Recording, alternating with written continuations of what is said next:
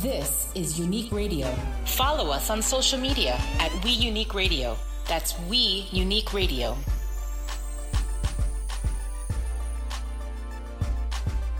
Everybody, check it out. We back. Unique Radio. We have Jimmy in the building, What's Madena, on, and Rick. What up? Yeah. So, man. So, let's tell me, what did everybody do this week? Well, yes, Ricky, we'll start with you. What, what do you got going on? I was just thinking about the magnificent meal your wife made yesterday. That was good stuff. We got chicken, potato salad, Dominican style. Burgers. Yeah, I may Burgers, look white, chicken. but I'm half Dominican, half Puerto Rican, so I appreciate the effort. Eggplant, Yeah, She, yeah, Sheila went. She really went in yesterday. great man. I, you did a great job. She, yeah, she did the red velvet. I missed it. Yeah, she did uh, red velvet cake uh, for dessert. little delicious. Wine. The wine, yeah, uh, yeah. Remy brought what the Pinot Grigio. Mm-hmm. he loves that Pinot Grigio. Yes, he does. Wait, I like my Joe For Gott. two things. One, I didn't get an invite. And number two, even if I did, I was stuck in traffic. Right. So I why- didn't get an invite. so why She didn't just anyone brought the invite food. me? yeah. She just had Leo. Why didn't bring you food go? in. Well, where's my where my team at? Ricky was here. How did he get the invite? We were, I didn't know. Yeah, I, I Yeah. came here to do work, and Right. then all of a sudden, when I was walking down, I saw the um the heat. You know, the heat waves coming off the grill. Mm. Okay, Like, just making sure. I didn't I know if like, it was like a team No, unique it wasn't- it minus wasn't somebody plan- it else. wasn't you a planned thing. I- Yeah, it wasn't like we were sitting around the table like in the Fast and the Furious, holding hands, praying, representing family. You Just know, making sure because you know I've been sick for the past couple weeks, so I kind of feel like I've been forgotten a little bit over here. You know, never, No, no, no, never. no, Never. No, no, no, no. That's like all you three right boys there. against one. No, that's no. Stop it now.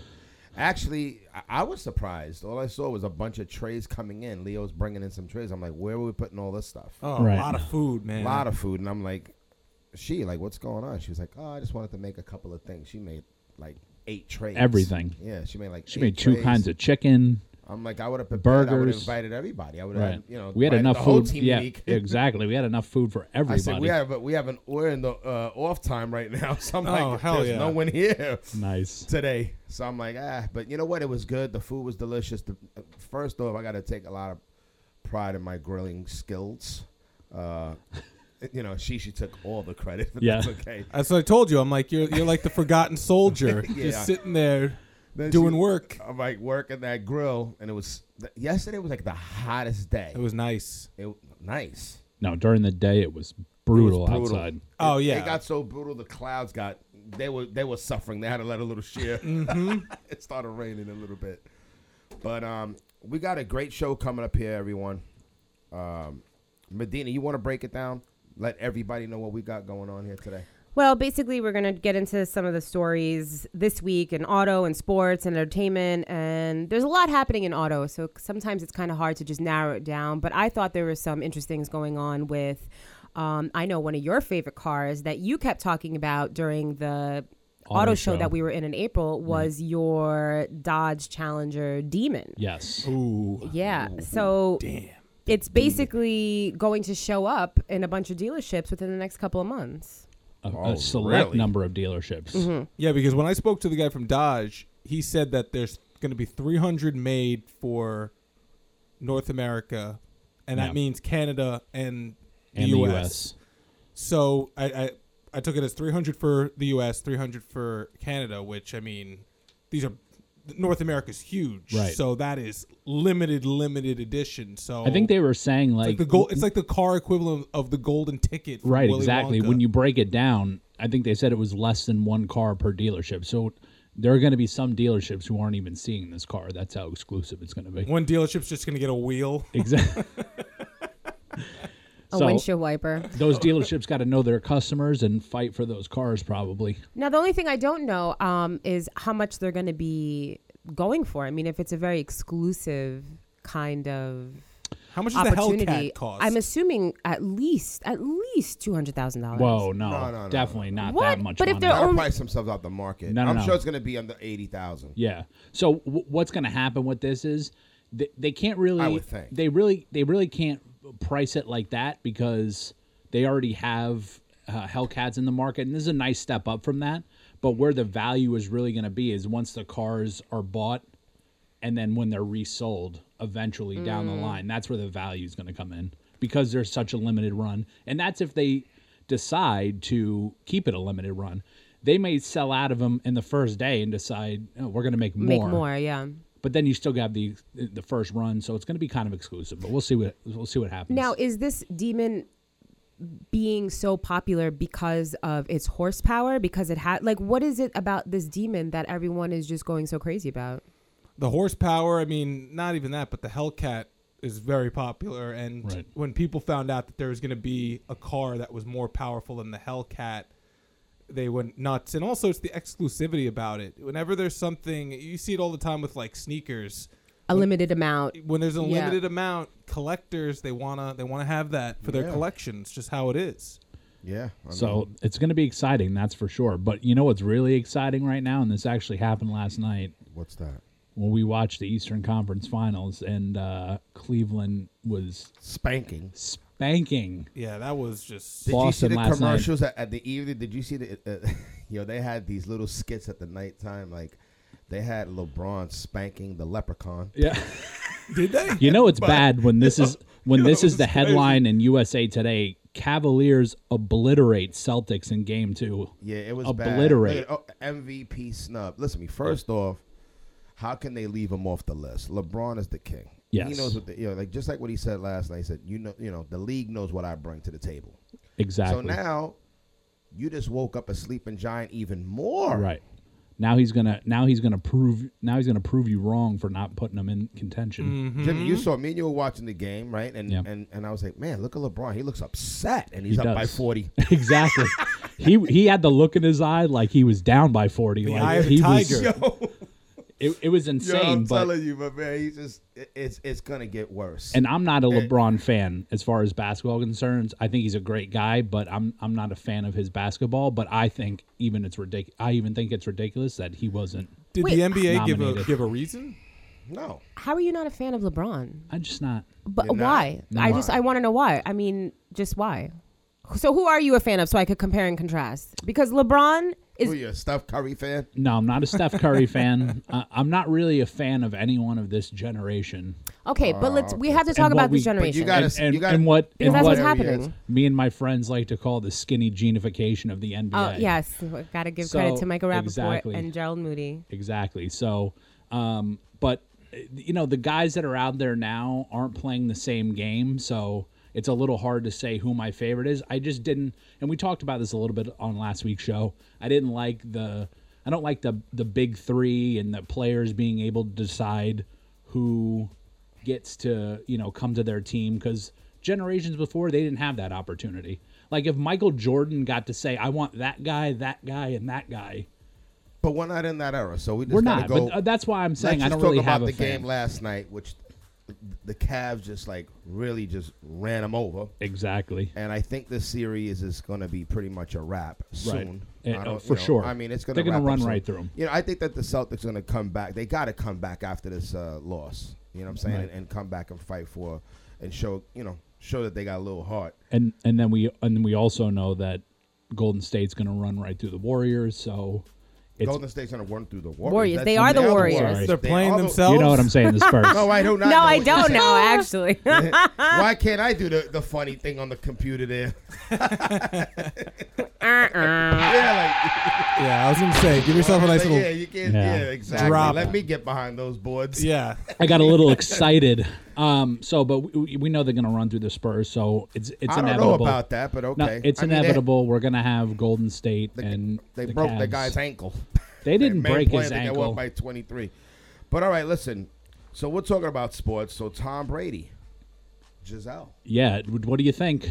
Do you think it's? Do you I think mean, he was concussed Gisele, or I mean, not? I mean, I, I mean, I don't know why she would say that because I know when I come home from work sometimes, and I'm just sometimes I'm just so upset or whatever, I, I might just say crazy things, right. but I don't really mean them. Right. You know, it's like had a rough day, so maybe you know, maybe Tom said something, but he really didn't mean that. I mean, Right. he- it's not like He probably just said, "Listen, I got a headache. I don't want to talk to you right now." Exactly. But but listen, I, I feel like in football, there's you can't. just, I was like, listen, we got to go to France. Right. And he probably was like, He was listen, like, listen, I got a concussion. I I can't need go to to rest. France. I'm Yeah, I need to concussed. But you can't deny go to my that in wing of the football, a lot of these players do suffer concussions. Whether you're getting hit a lot or small, there has to be some. Uh, You can only get hit one scale time. Of, yeah, And- th- yeah. So, so there has to be a sliding scale. Whether he might not have a hu- crazy problems like some of these other people are coming out with, Right. but I I feel like there has to be something going on. Yeah, well, I feel bad for the NFL then because When if you he have had a it- concussion, he doesn't have one this year. Forget he's gonna really kill him. exactly. when you have a when you have an incident like that, I mean, anything could happen. So, um, whether it's what Will said, and you know, he maybe he used that as an excuse, or he may have he may have gotten hit one day and he thought he had a concussion, but the doctor said he didn't. Yeah, I don't think she should have said anything anyway. No, like Not- she shouldn't have brought it up and just put it out there without him actually coming out and saying something. But the thing is, a lot of these guys suffer years later without even knowing it. So you may get hit in the head tomorrow, and they're like, "No, well, everything's all good," and then come to find out ten years from now, you had some crazy ill stuff happening. Nah, Brady Brady should be sending the NFL a gift basket because Right. the NFL today, when it comes to being a quarterback, as far as how protected they are compared to the NFL from back in the day. I mean, Right. I don't know if any of you've seen that documentary on HBO about Joe Namath, mm. where they show the Ice Bowl back in the day, where I mean, below zero temperatures, no heaters, no heaters on the side. Just these guys. It was just basically Namath wearing a mink coat, and he was just getting like a boss. Yeah, Knocked. just getting obliterated. I mean, there was this one game he played versus the Raiders, and I forgot which which guy it was. One of the uh, D linemen on the Raiders was like, "No, I wanted to pound him into the ground." Like, I mean, the guy is like Sounds like Gene broken. Upshaw. yeah, pro- it probably was. But that's the thing. Like now, these quarterbacks are so protected that it's football. I'm Right. sorry, you're gonna get hit. You're gonna get injured. It's just the way it is. Well, I heard a great thing. Uh, Cris Carter was talking about this the other day, and he said that, um, you know, it, it, it's tough because if you leave it up to the player, uh, one of the other guys was saying, I think if they're grown adults, and it's different. What he was saying that when the league wasn't giving the players or allegedly wasn't giving the players all the information about concussions, it's a different story. But now the players ben Davidson was the guy. Was. Right. The players are made aware of of the risks. They tell them if they have a concussion, and he's saying it should be up to them. Cris Carter is saying, "No, trust me, as a football player, you don't want to leave it up to us because we're crazy. We'll go out there and play and hurt ourselves even more." So it's a it's an interesting de- debate on what you know how it is, but it is a violent sport, and like I said, all the guys in there are adults. They know the risks. Yeah, like I mean, uh, just to shift it back to basketball a little bit, you know, it's still in the same uh, city there in Right, Boston. right. Isaiah, he's been playing and injured, you know, Right. and he just had to pull himself out. He's like, I can't go. Like, he's been playing injured. He has a lot of heart. I was really surprised that he came out, but obviously he must have been really injured on his hip. Right. So, you know, big shout To to, come him. to come out of a playoff game, you got to yeah, be really. and you he's be been really he's hurt. been their spark plug the whole season. right. Well, actually, I was curious about this because I've been hearing about a lot of times a lot of N- NBA teams, the coaches will bench their players and then start to play them if they end up going into the playoffs. And a lot of reason is because they're not necessarily injured though. So how do you feel about that when What players? about don't- setting a player to rest them up for the the postseason? yeah, I, I think that's that's that's tough. strategy. No, that's strategy. If I was a coach and I know I'm not trying to put up that many minutes on my players, I'm gonna I'm gonna be able to. If if, if it's not in the deal, like you know, you could do that. Then why not utilize that? I- You're I- just you know basically resting some of your players throughout the season. So when you know you make the the tournament, you're gonna get busy in the playoffs. I just don't like the way that they're doing it because, y- you know, they're they they're do rest, they're resting players on on away games. So Yeah, but if I'm a coach, I'm not really trying to show too many of my my schemes or Right. you know basically my plays. I mean, Right. because you got you're gonna wind up facing them in the playoffs most likely. You see, when I I used to coach uh, Pee Wee hockey, and I remember one Pee time Wee hockey. what do they know in Pee Wee hockey? sorry. Wait, I love that they call it ah. Pee Wee hockey. Pee Wee hockey. I would. I love that. The little what are you guys. actually The little teaching? guys. What are you actually saying? Sis, Here, son, what you do is with this puck, you got to go into that little. Got to make sure you got to make sure you watch it though. No, no, I, I, I treated these guys like soldiers going into war, and I was like, look, I said one one time one of these little kids, Troy, was like, I'm hurt, I can't play. I was like, look, if the Jews could build the pyramids, you could get your ass out there and score me a goal. I get out there, Tiger. Did you tap? Did you did you tap him in the butt? Oh, I gave him a little butt Oh, scoot and man. pushed him out there and ended up oh, breaking his leg. No, I'm just kidding. He he he, he did very well.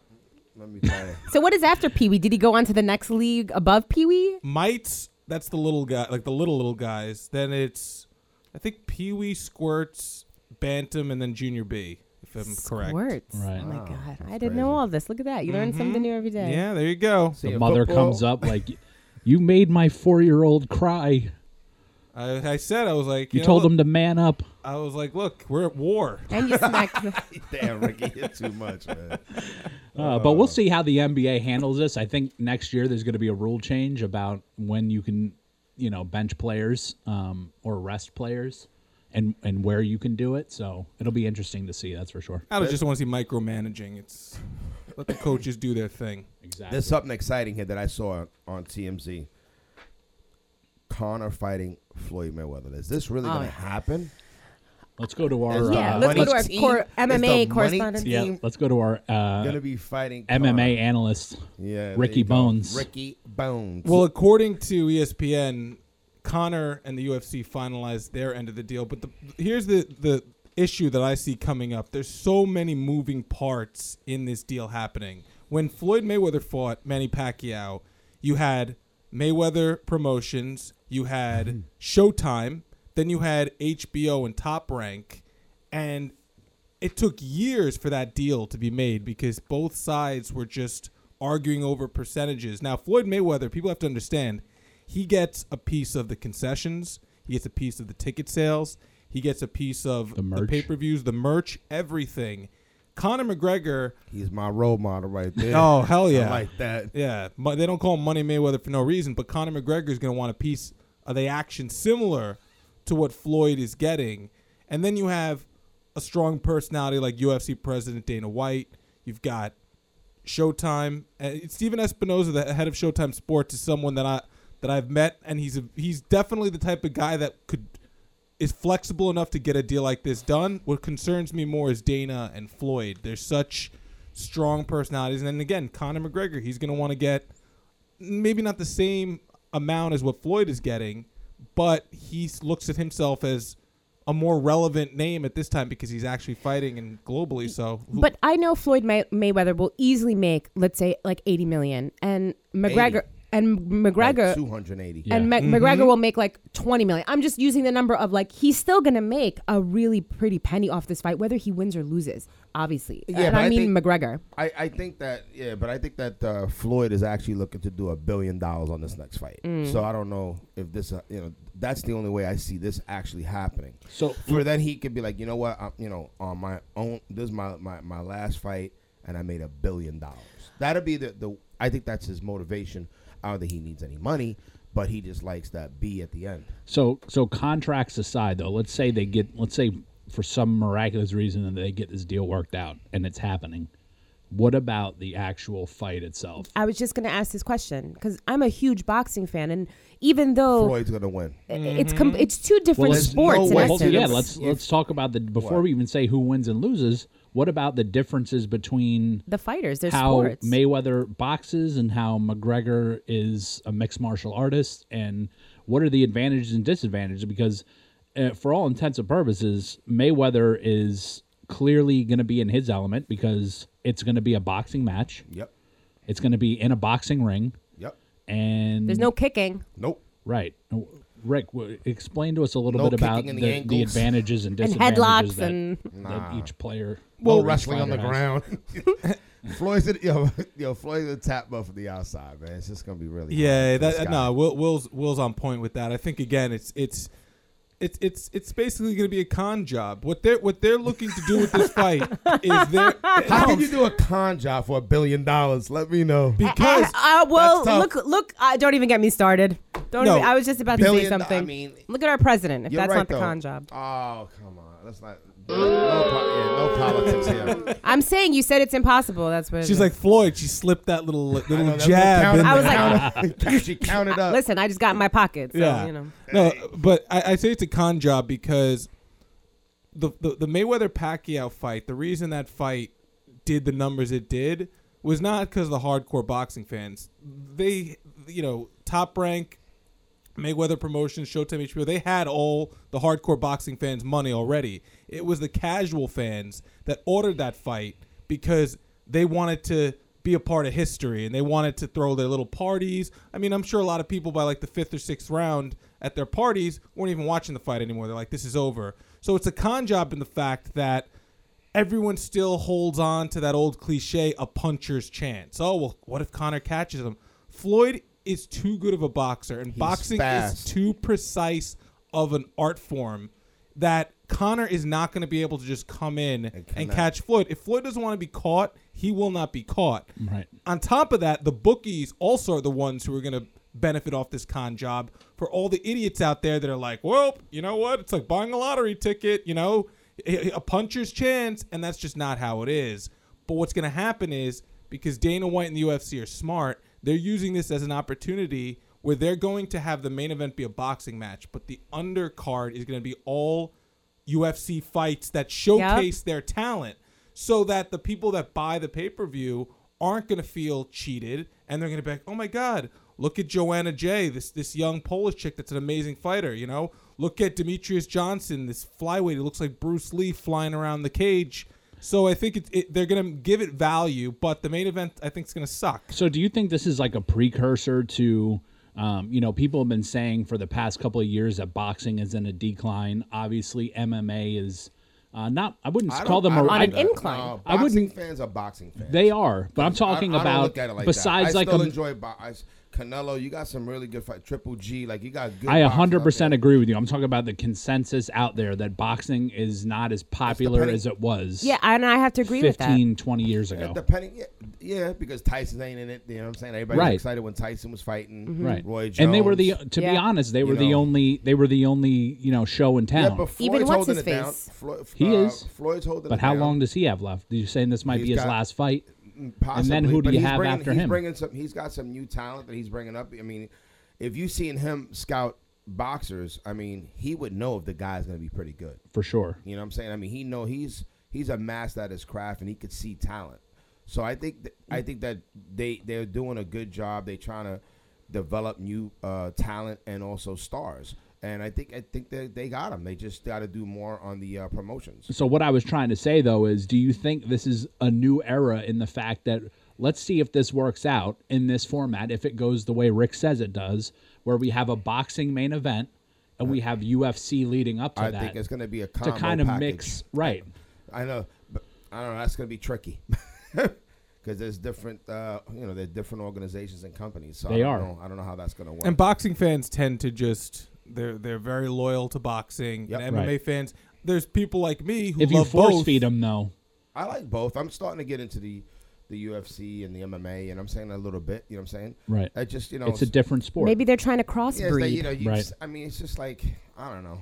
It- It's taking a little bit because I'm used to always watching boxing with my grandfather and stuff like that. Mm-hmm. So Right. I'm a boxing fan. So I, I would love to see this fight, but I know what what the outcome's going to be. What's it, what's interesting to me about this fight is not even what's happening inside the ring, but just what it represents. Because if you're talking about the state of boxing and the popularity of boxing, the reason that boxing's popularity has been affected has been less about the talent because there's a lot of guys right now, like you mentioned, Canelo, Triple G, Yeah, that's- Chocolatito, uh, Lomachenko. These guys are all talented fighters. We just saw a fight in the heavyweight division um, between Anthony Joshua and Wladimir Klitschko, which is was an awesome fight. Right. The thing is, is the time that we live in with social media and staying relevant as far as having that braggadocious personality and, and being on Instagram, being on Twitter.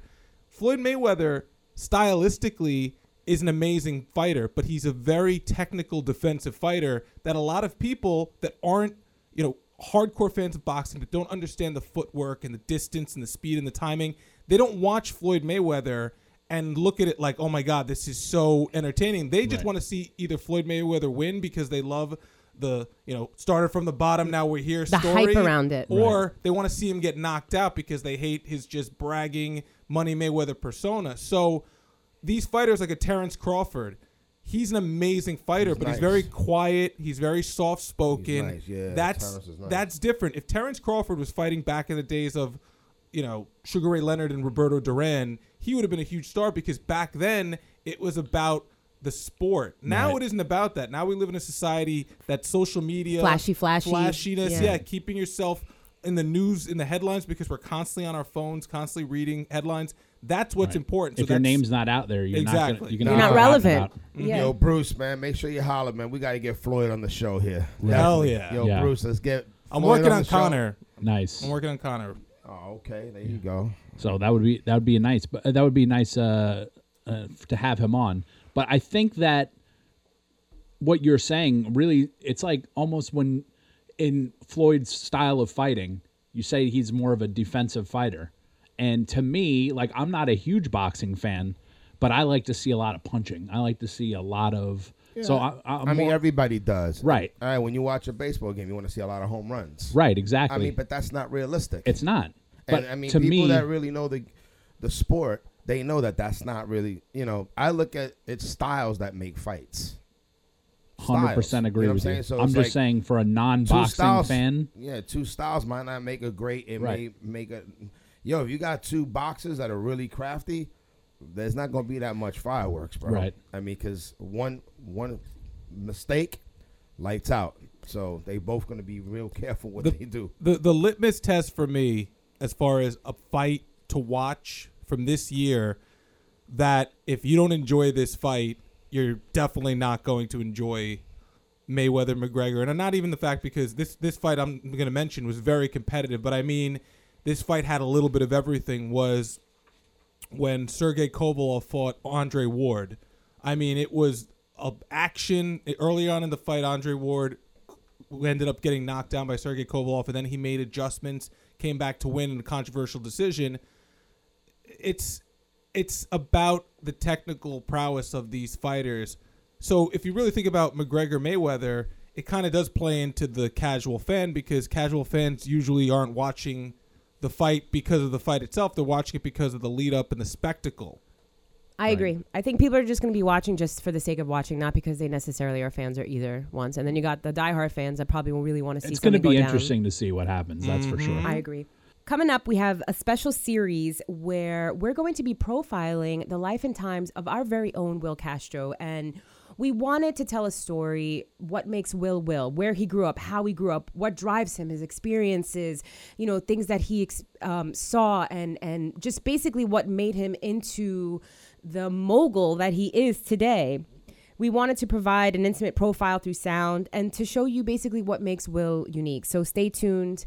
That's coming up. This segment of Unique Radio is powered by the legendary brands of Harman International, including JBL, AKG, and Soundcraft. Connected car, connected services, lifestyle audio, or professional solutions, the brands of Harman International have you covered. Visit them on the web at harman.com. H A R M A N.com.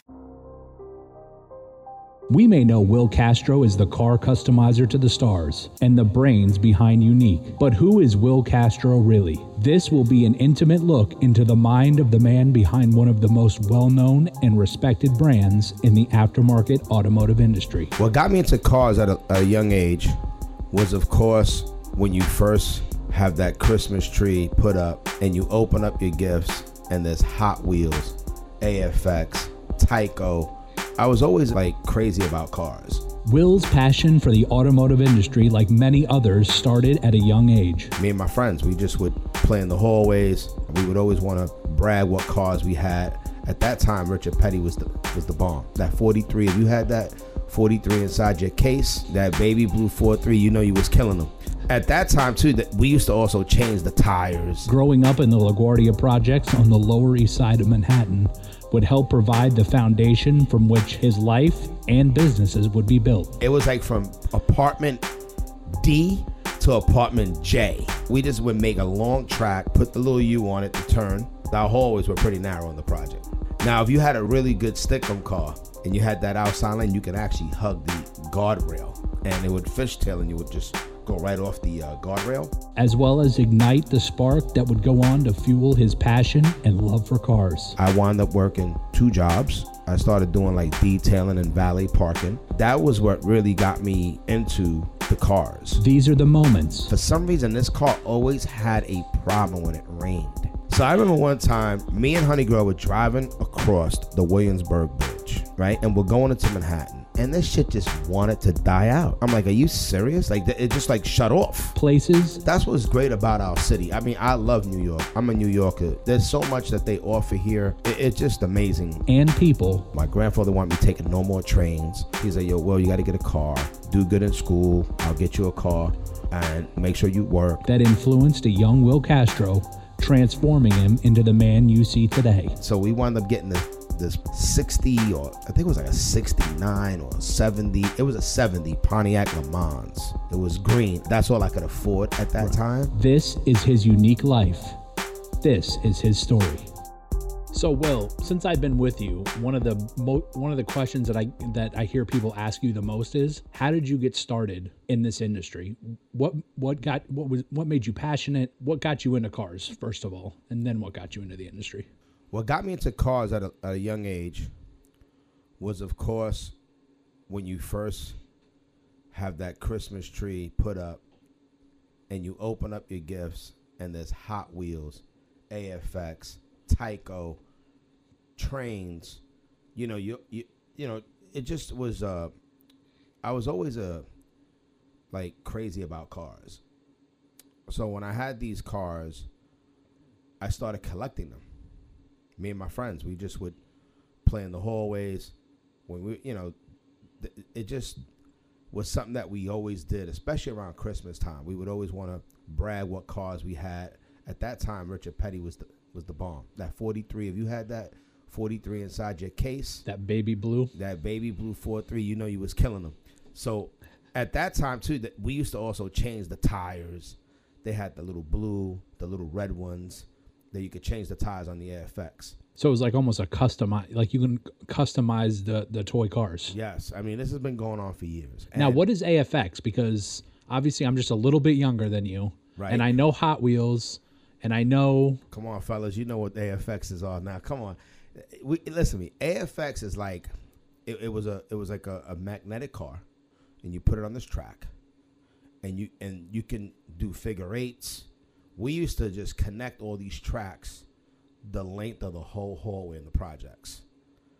So I'm sure your like a- neighbors love that. Yeah, but, but yeah, it was like from apartment D to apartment J at the Wow. You know what I'm saying? So we just would make a long track, put the little U on it to turn, and we just now if you went too too fast, because our hallways were pretty narrow in the projects. You're flying off that corner. Yeah, and, and what happened? Yeah, you're definitely flying off. It had those little guardrails.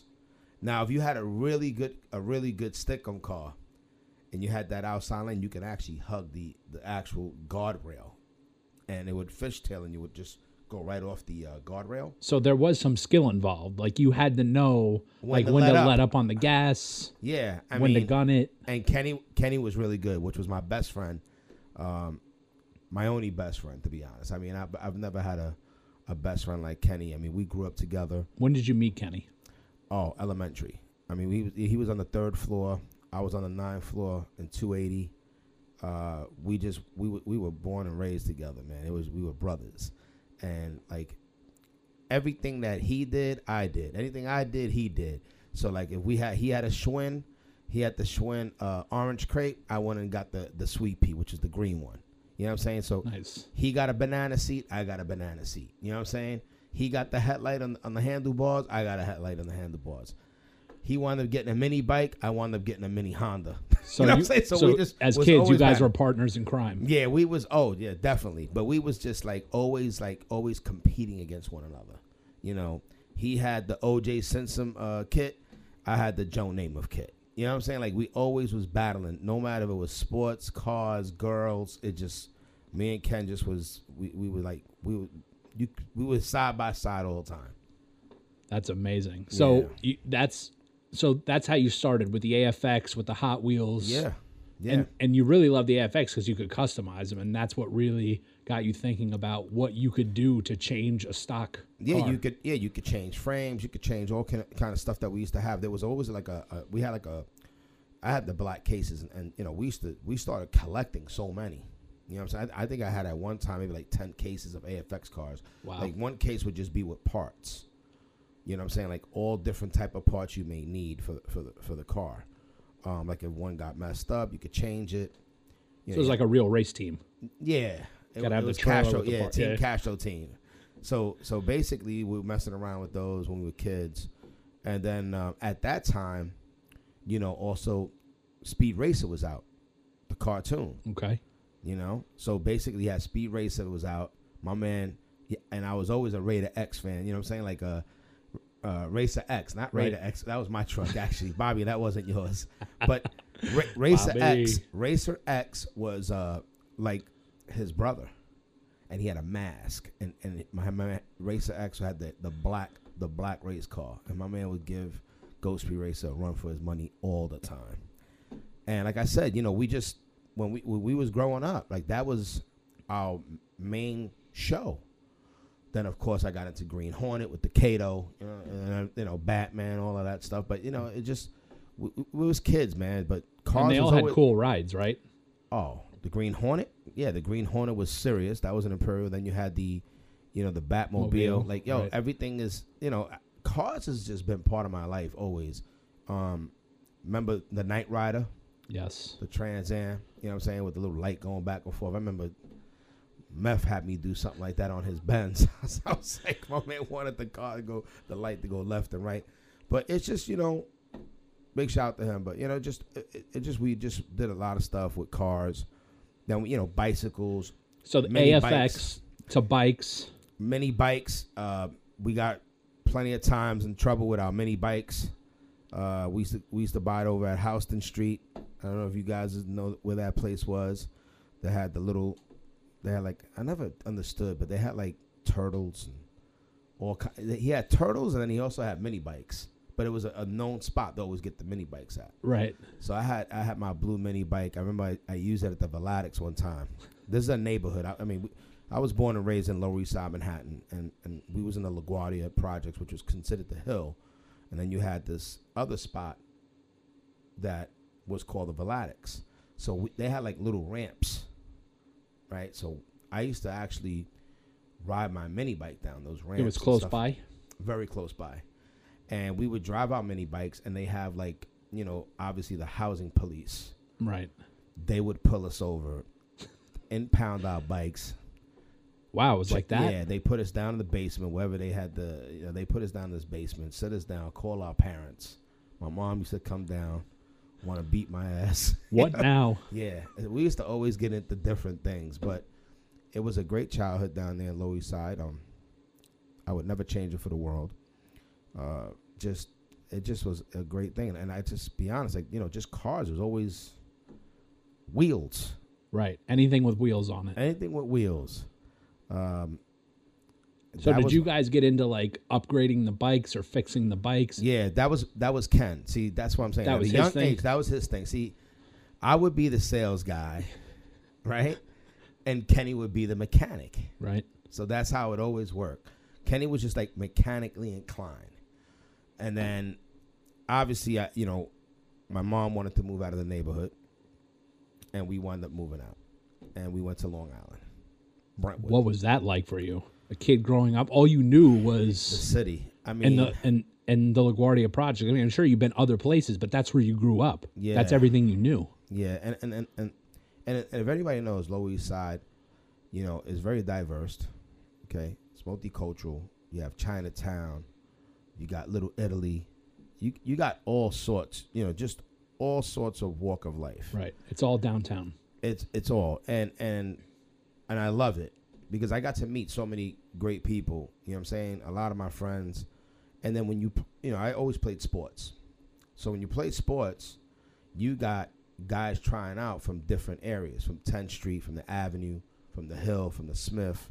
So all of these guys, they would all get together, and I would meet these guys, and I'm like, yo, they're not that bad because when I was growing up, you know, you really just couldn't just walk around neighborhoods if you're not from there. You know what I'm saying? There was some racial tension for sure. Beside racial tension, there was just you're not from this neighborhood. Right. We're being racist. Right. you know what I'm saying? It Yeah. doesn't matter what color you are. Right. You don't live in You this don't building. belong here. Yeah, you don't belong in this building. Doesn't matter what color you are. I don't want to hear what race you are. girlfriend you're Right. talking about or your friend. You're Yeah. not coming here. So it just was Beat like it. that. But when you when you get to know a lot of these different people, you know, when you're playing sports and you get to meet them, nah, I had a free pass everywhere, Right. and that's that's what I love about sports. It really unites people. Teams sure. unite people. You become family. You know what I'm Right. saying? So, man, it's been a it just was a, a great journey. You know what I'm saying? And then then my mom gave me this little sales pitch. now, just think about this. I'm like 16, 17 years old. She's giving me this pitch that, well, I know you love sports. Listen to me. They got beautiful baseball parks, football fields, great coaches. You're going to love it. The school bus picks you up at the house. Oh, I'm like, wow, okay, that's that sounds nice. That's different. So she's giving me this whole Eddie courtship thing. You know what I'm saying? Or the Brady Bunch. right. And I'm like, mom, You were thought you, you thought you were you thought you were moving in next to the Cleavers, right? Yeah, yeah. So it's like Leave it to Beaver. Yeah. So we go, you know, so we go to Long Island, and I was like, So from Lower East Side to where did you move exactly in Long Island? we was in North Brentwood. North Brentwood. Yeah, North Brentwood, which was like particularly a white neighborhood. You know what I'm saying? In that area. In And- as far as Brentwood is And concerned. as far as Brentwood, because Brentwood is cut up in four slices, you know, north, south, east, west. Right. And we was on in Sunderland, so you know, I was in the North Brentwood side, and you know, it just was different because I'm I'm coming from a 280, which is dominantly a black building, right. and now you you know I'm over here in, in North Brentwood, which is you know, you got the Smiths, Right. you know, you got the Joneses. the jo- yeah, you got all these, you know, these families like, you know, like they're having dinner at five thirty, you know, lights is out at eight, nine o'clock, you know, everyone sits in the living room, watches TV. right. And it's just uh it was a different way of life because my mom always worked. She was a hard worker, worked for the city for thirty eight years. And she was still working for the city when you When guys I- moved out to Yeah, Brentwood. she was commuting. She was commuting, and you know, she's she like I said, she worked for 38 years for the city. I'm so proud of my mom. You know, she was a very hard worker, and she did a lot for me and my brother. Like she did everything. right. Um, I you mean, know, you think about it, she had it pretty good. She was commuting from across the street, literally Madison. Madison. She was. We was on Madison Street, not Madison Avenue, people. Right. So let's not get it twisted. Madison Street, and her job at Gouverneur was literally, I would say, about 300 feet.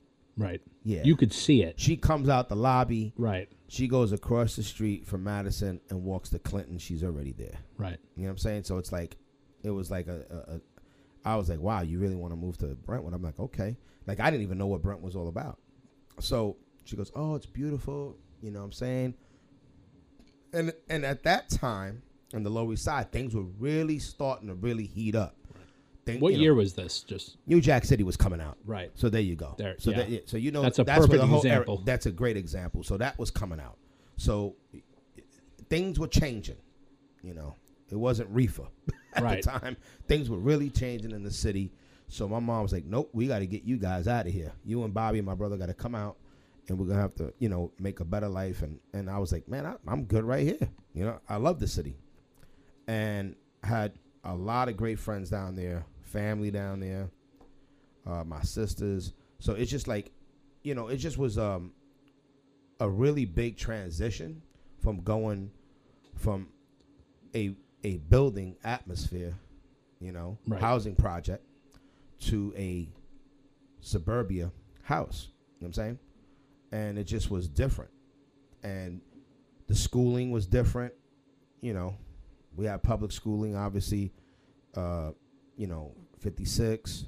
And I think I was going to Stewart at that point or maybe Stuyvesant. I, was, I wasn't really sure at that time because in the city, you could really pick where you want to go, which was really cool too. You know what I'm saying? Like, you want to go to Bronx Science, you want to go to Printing High. Like, there was a lot, you know, uh, Brooklyn Automotive. And that that was one of the things I wanted to touch on because for those listeners who aren't from New York City, there's a little bit or aren't familiar with it. There's a little bit of a different dynamic for people that grew up in an area, especially as a kid, that wasn't as um, that didn't have the type of transportation that New York had. A lot of people don't realize in New York City when you're growing up as a kid, you you have a lot of freedom because you have the you have the bus system, you have the subway, and it's very common for kids as young I've seen them as young as 5 6 years old riding public transportation by themselves and going from one end to the city to the other. So it works the same way with school. Like if you're going to school in downtown, or if you live in downtown and you want to go to Bronx Science because that's what you're interested in, Yeah. guess what? You're getting on the subway Yeah. and you're taking it all the way uptown to the Bronx. you got to get accepted. You got Right, you gotta get Go through the, accepted. you got to go through the process. But that's that's what's great about our city. I mean, I love New York. I'm a New Yorker. You know what I'm saying? Like, I just love it. There's so much that they offer here. Um, it, it's just amazing. I mean, I mean, let's just go back a little bit. Um, in the city, we would bike ride, right, from Lower Manhattan, from Jackson Park, all the way to Yankee Stadium.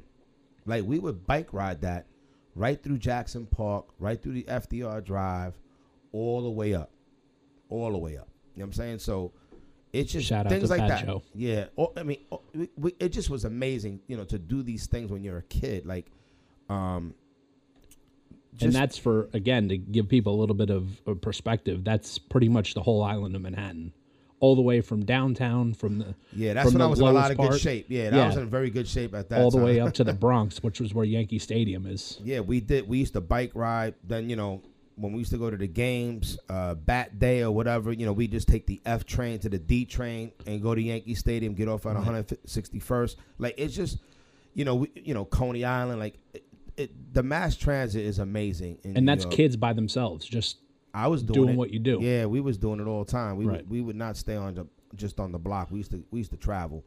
Um, it it just was a great time. But you know, back now, you know, moving from from Lower East Side to Brentwood, you know, I remember, you know, the transition wasn't as smooth as I thought it was going to be. You know, um, you're talking about early '80s, like the way we dress in the city is totally di- different than the way they dress in Brentwood at that Right. time. You know what I'm saying? Like, no, we I, I used to go to Orchard Street in Delancey. I used to get my 69ers, my Adidas, the hard shirt, like yep. everything was on Orchard. My sheepskin, like it just, you know, goose down. Like everything was there. Every everything was there on Orchard. Um, and we used to just, you know, the music, the tapes, the boxes. Like we were so advanced. So when we go, when we went to when I when I went to Brentwood, I'm like, whoa, this is totally different. So number one, I was I was unique. I was different already. Right. Just coming into this this uh this environment at Brentwood, um, I made a lot of friends right away, and I made a lot of enemies right away because they were like, "Yo, we never really seen somebody dressed like that." Really, you know what I'm saying? Like, Right. I would come with my burgundy sheepskin, and it just was, you know, we had Sheepskin what? Just so Oh, I had. Jordache. I mean, we had it all. I mean, designer jeans. It just, it was just a lifestyle. You know what I'm saying? And the music, the tapes that we used to have from Grandmaster Flash, gr- you know, Grand Wizard Theodore, the battles, the Busy Bees, like Right. You guys were in the epicenter of the hip hop revolution. It all started in New York City. My cousin Ricky, man, rest in peace. Like he would go to the Audubon. He used to go to T Connection, like, and he would get all the tapes. Um, he lived with us in Brentwood too, as well. You know what I'm saying? He just passed away recently. Um, I love him. You know what I'm saying? And and also, you know, Millie. But you know, like he he would just have a style, and he brought that. Right. He used to, you know, I mean, and then we just had 3HB. We had the the, the leather bombers. So we, I would still. You guys were killing them out there. Yeah, we had yeah we had the, the Godfather hats. Like we had, I mean, it was just, I mean, it was amazing. That time was that era was just great, um, to live through all of that, and didn't want to let go. If if you understand what I'm saying, like Right. I'm still connected to my roots in LES, and I'm I'm going back and forth on the train every weekend. Right. You know, at you know at a young age because I didn't want to leave my neighborhood. Right. all your friends were there. Everyone that you knew yeah, was and I made some great friends in, in Brentwood too. You know what I'm saying? Right. Like I just, you know, you know, I just I, I met a lot of great people. You know what I'm saying? So, but I I still never wanted to leave. So I was going back and forth on the train at that time, and then of course I wound up getting a license. And then my grandfather helped me with my first car. Of course, Kenny had the first car. right. Of course. Kenny had to have the first car. And his car was a Plymouth Satellite. I was in love with that car. It was a different type of green. It wasn't like a dark green. And I think that I mean like I think guys that know Mopar probably would know this green. It was not a ugly green. It was like a, a light green. It was it was dope. It was really dope. And he had the he had these um man, what the hell are those wheels? They wasn't Cragars because I had Cragars. He had something a little different. I think it was like an RNS uh, Strauss like brand, and he had those on his car, the chromes, and he had the slicks. He had the Pro Tracks, and he wound up doing his own tent with the gear tent. I was like, yo, he was like ahead of the game, and he and he wound up getting the what really got me was he wound up doing a system in the car. He Okay. wound up he wound up putting a Pioneer system with an amp, six by nines, and door speakers. Now, what were you playing at that time? Was it, Yo, he was it playing. was cassettes? yo, he was playing Doctor? Jekyll.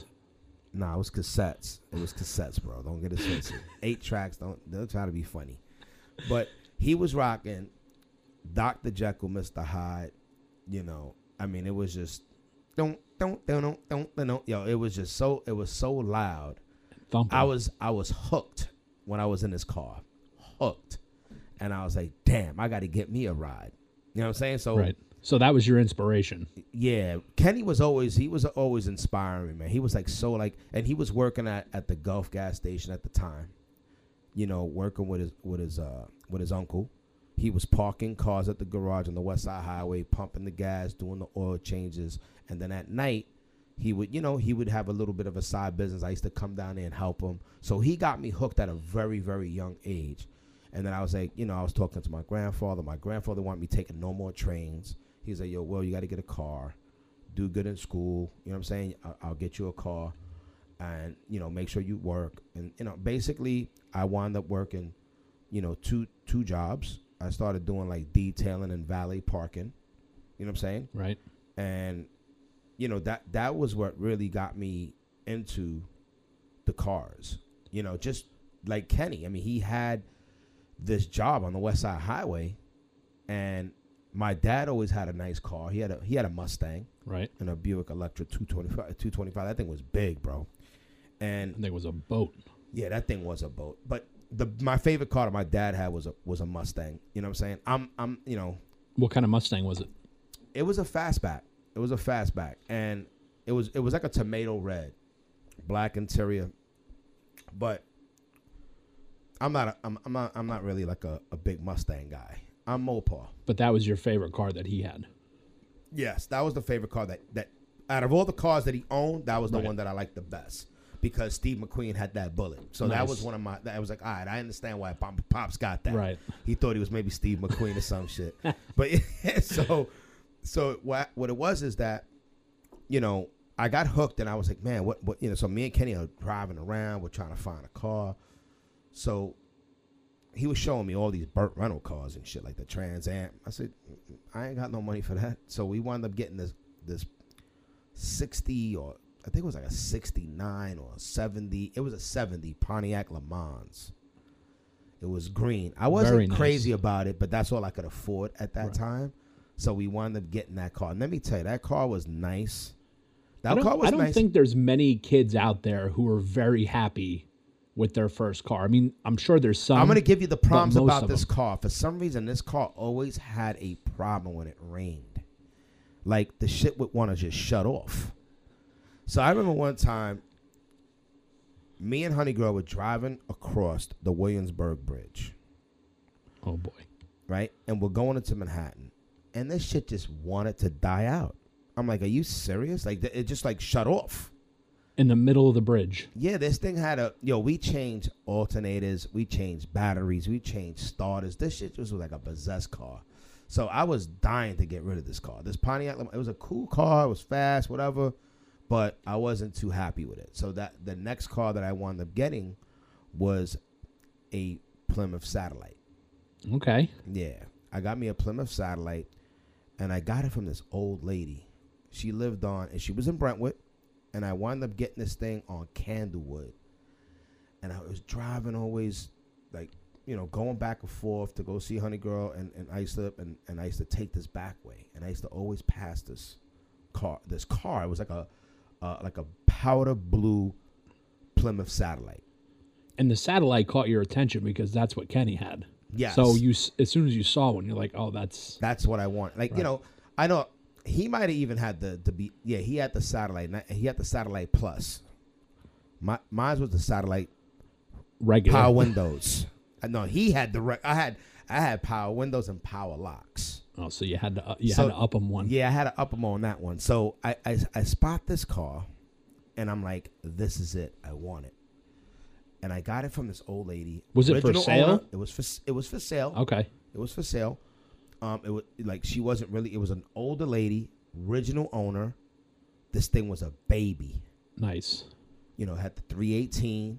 It was nice. I was like, I want this. So I get this car. Didn't even need that. No work. It was the interior was black. It was beautiful already, but I just wasn't crazy about the color. You know what I'm saying? I always have to make it different, make it unique, make it what I want. Right. So I went to this guy. I think his name was his name was King, and I saw him painting cars. You know, what do I know? He's painting cars in his driveway. I'm like, this guy can't be that much money. I couldn't afford Maaco at the time, Right. so I'm like, let me have this dude maybe paint my car. I want it to be like a midnight blue. That was one of my favorite colors at the time. So I was like, all right, so let me see how I could do this. Let's change it from the grandma powder blue to like a nice aggressive midnight blue. It almost looks black. Right. We're gonna paint it that color. So we wound up painting And then you also don't have to change the title because it's still blue. Exactly. I didn't change any titles. So I was like, I barely had plates. you know what I'm saying? so I'm like, so I'm like, all right. And mine was a 73. It was a 70. And I'm, I'm telling you, I think I'm, if anybody has a 73 satellite with power windows, please reach out to me. Please tweet me, Instagram me, DM me. I, I am Will Castro. I'm ready for another one. But this time we'll be painting it. We'll be doing the interior. Right. We'll be doing the wheels and tires. it won't be done in a driveway, that's for sure. No, it won't. So, so I had this guy King do the paint, and then I went to Arne Strauss. Well, how did it come out? It came out nice. Came out real nice. He did a really good job. At that time, you could paint and throw a thousand coats on it, and then you just got to wet sand the shit out of it and polish it up, Right. and that shit looks like new. So that's what the one that I could trust me. I had him sanding that shit for days. I was like, "Yo, listen, I think there's a little run here. You better sand that thing down and buff it up." Oh, so you were a pain in the ass even back then. Yes, I was already a pain in the ass. So, so he was like, so we got the car painted. I wound up getting the uh, the Cragars. I wound up getting the Pro Tracks. I wound up getting a Clarion system. But I upped them though. I had to get a sub, four channel amp. Six, I have four six by nines, Wow. and let me tell you, I was rocking that Shannon crazy. You know, I had the Madonna popping off in there. We had everything that you can name of in that in that music was popping. You know what I'm saying? Like we had hip hop. I bet it sounded amazing. Yeah, I mean, I'm into freestyle. I'm, I'm into all kinds of music. That's one thing. Um, I, I love I love music. Period. Right.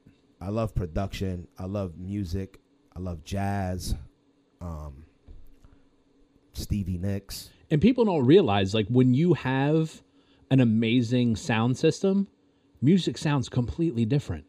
If you're just listening even now, if you're just listening to music on the on the little headphones that come with your phone, you are missing out on what music really sounds like. You need to upgrade your system a little bit if you're really into music and it'll open up a whole nother world for you. Absolutely. And I'm sure that's what it Center did. channel. I mean, just Right. everything. And just like if you have a, a really great sound system, I mean, listen, a lot of platinum artists wanted to know how their CD sounded in the car. Right. Because that's where everybody was listening to the music. So they they would make sure your well, listen, make sure that you here's the CD, make sure all your customers listen to it. Let me know how it sounds. And I remember one time we had did way back when we did a Lamborghini. And we had did in that Lambo, we did uh what we did in that. I think it was Phoenix Gold or yeah, it was probably Phoenix Gold. And when we did Phoenix in there, it was for Swizz. We had to, Swizz wanted to pick up this car like at midnight. So we had to go down to Bethpage, pick up the car for him, meet him there, and I'm like, we already got this system tuned in. Alpine head unit, Phoenix. It had the, the diamond audios, everything you could think of. This thing was all set up, ready to go. Tuned in. Remy tuned it in. Of course, we tuned it in for his music, which was Ruff Ryders, Right. right? Oh. Yep, exactly. He comes.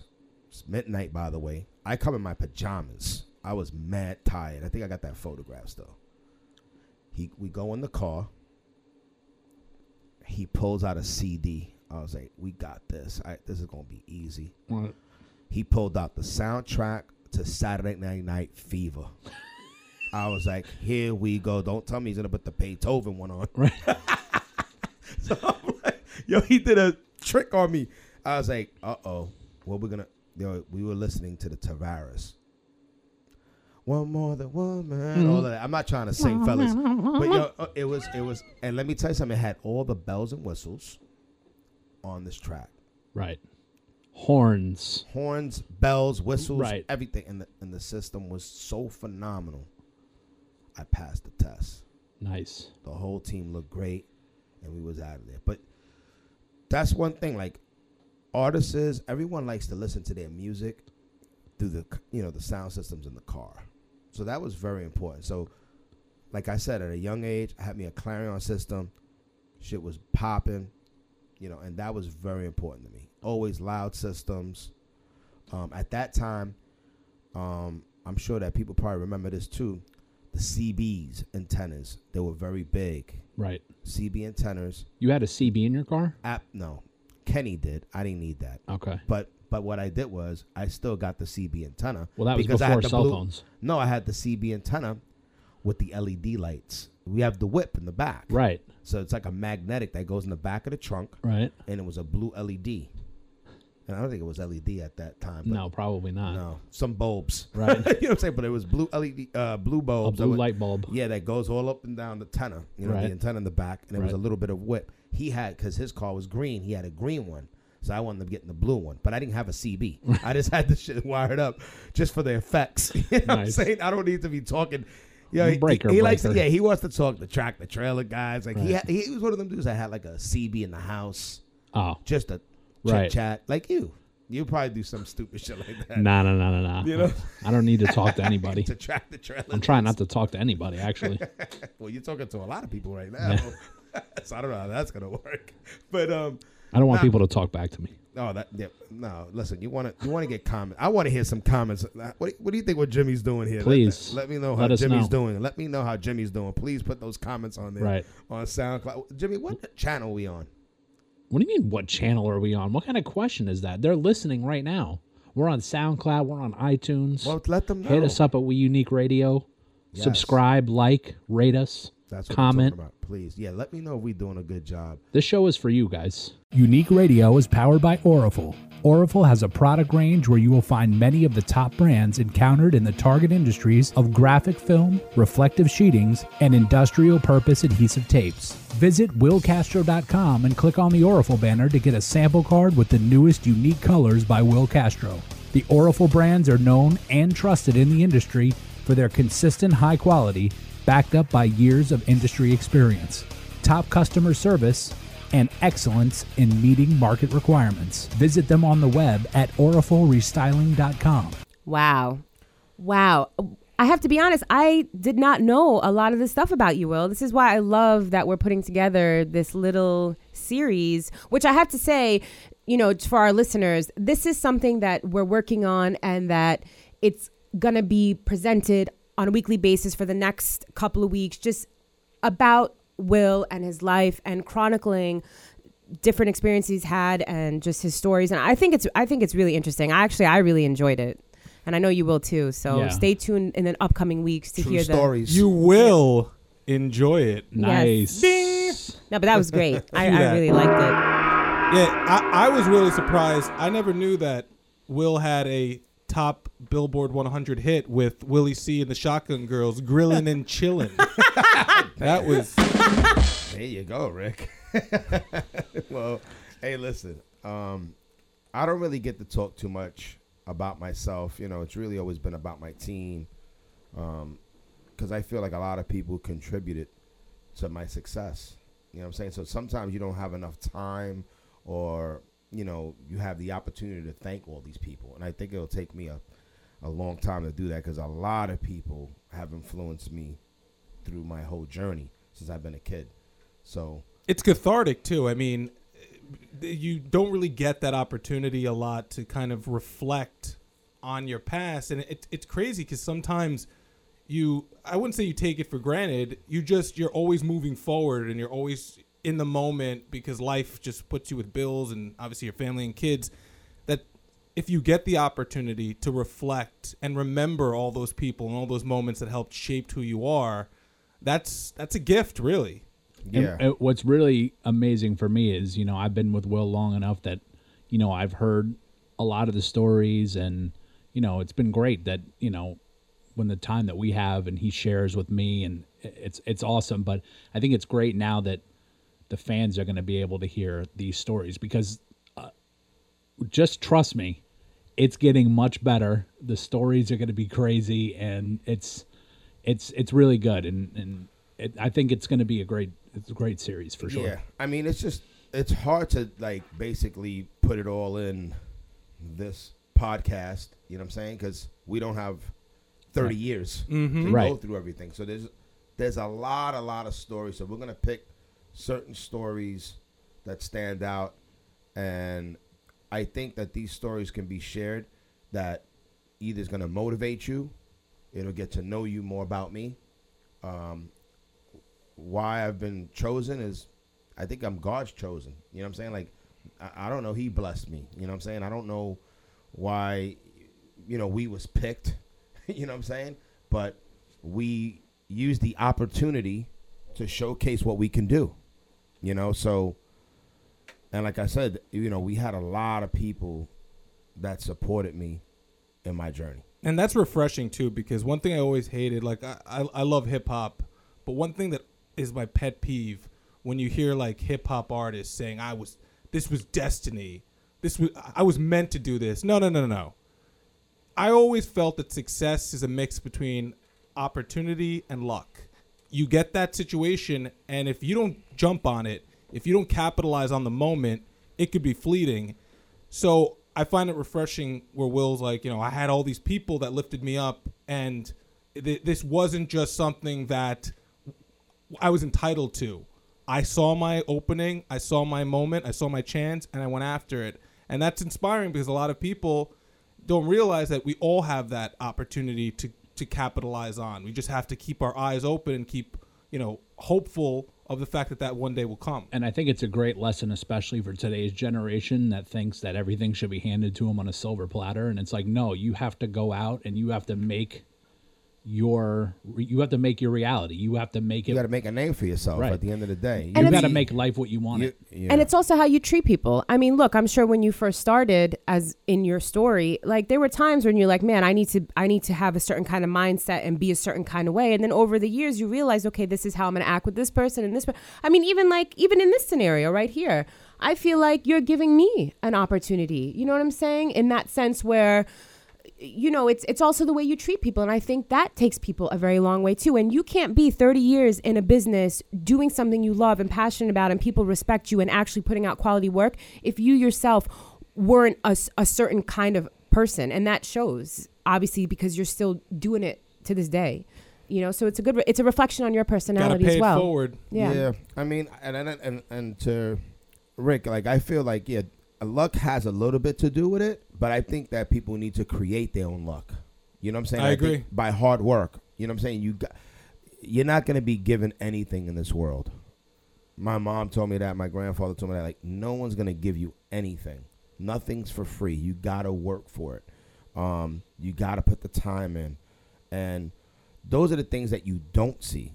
And that's what we're going to be sharing on these weekly shows. The things that people don't understand that, you know, there's true stories like, no, this wasn't given to me. I had to work for this shit. You know but you saying? also something that another lesson that people can learn from you, and something that I've always said is the difference between what makes people great at what they do and what makes them good or subpar mediocre is you followed your passion. I mean, I'm not the only one sitting at this table that has friends that once we graduated high school, they went to college, they got a um, degree in something they weren't interested in because they either wanted to party, so they wanted to pick the easiest classes, or they wanted to get their parents off of their back, and they ended up getting a job that they didn't love. So they wake up at nine, they go through the motions, they do what's expected of them, but they never try to innovate and go above and beyond.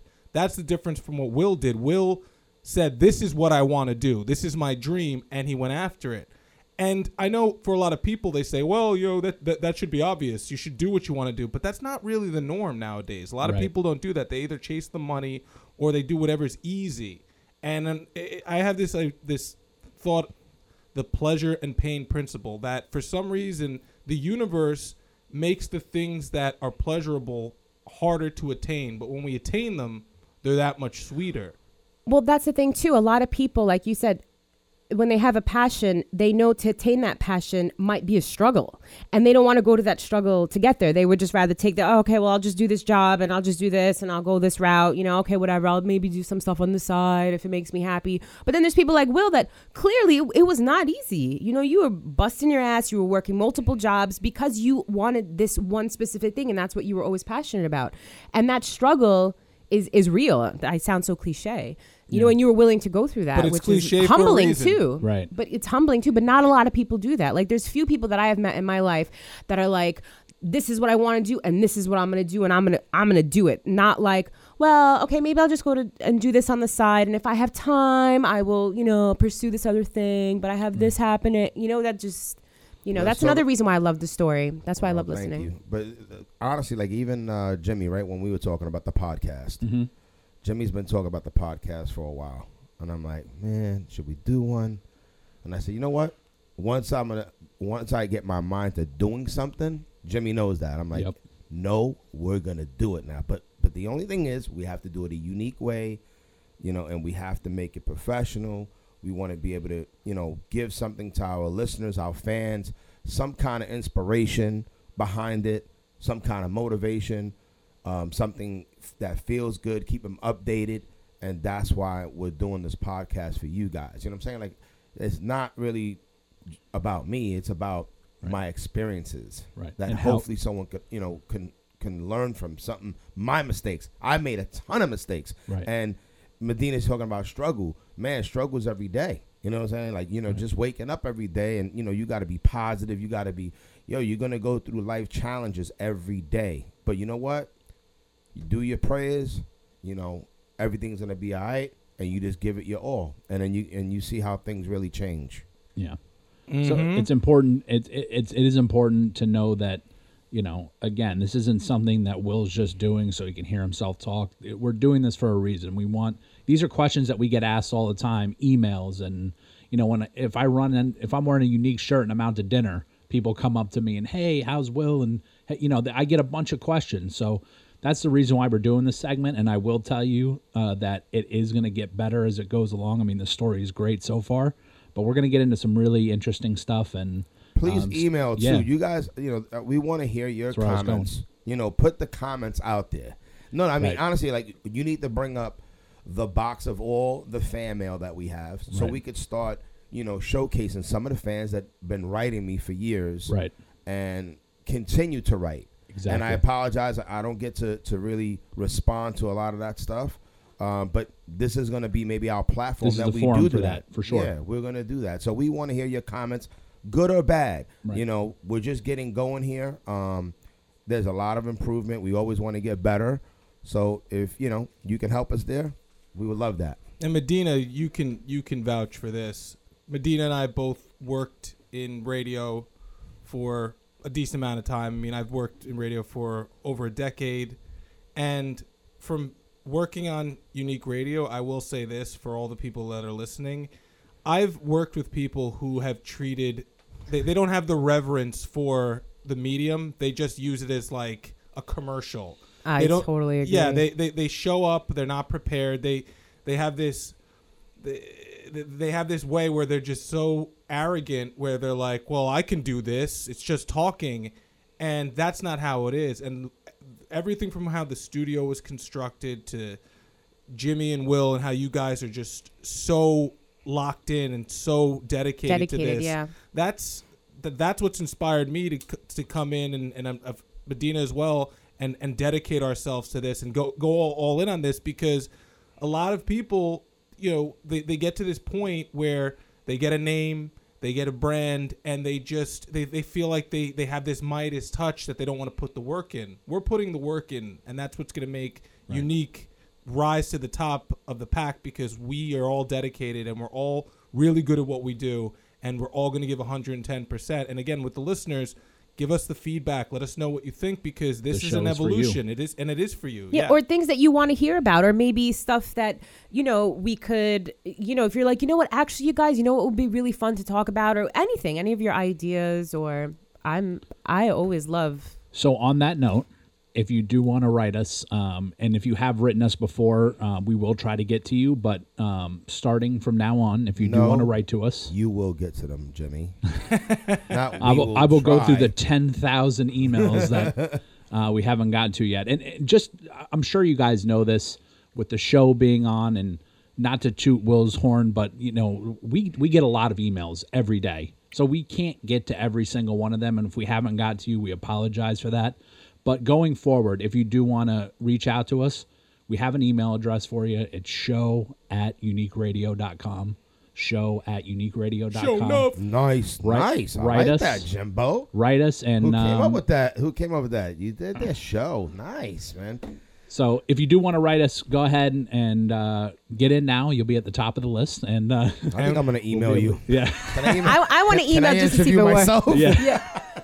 Jimmy, I, I haven't to. even plugged in my own company. I'm going to email you just to see if you get back Big to me. shout, No your team problem. No, unique. kidding. God, man. We're also taking um, submissions for the Will Castro biopic. We got to Nice. clear Oh, up George Clooney's schedule. Danny McBride will definitely play Jimmy. Nice. Oh, my God. Eastbound and Yeah, down. Eastbound and down. Nice. One thing I gotta say, the music.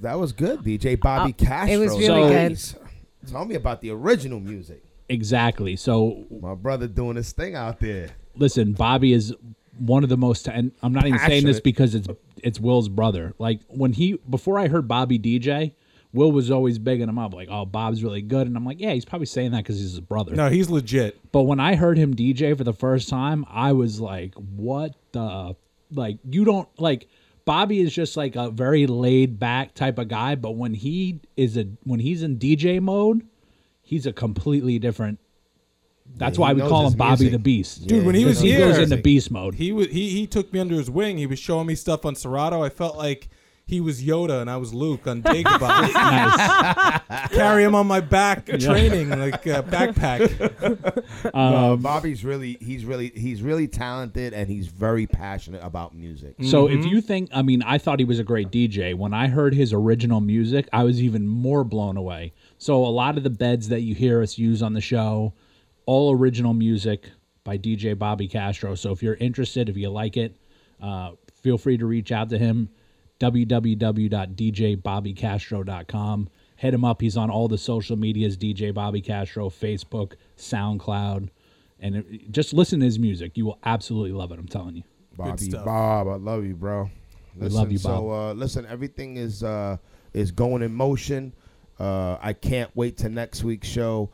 Uh, please stay tuned and stay locked. Everyone have a great week. What are you guys doing this weekend?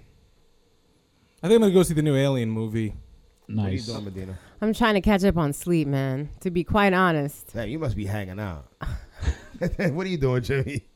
Uh, got a little family engagement this weekend, Oh, and then okay. uh, Okay. trying to take a little break, a little breather. What kind of family engagement? Being all vague. Well, I'm going to the circus Nice. Will's out of here. later. So- listen, stay tuned for next week. We Unique Radio. We out. Peace. Bye. Nice. Bye.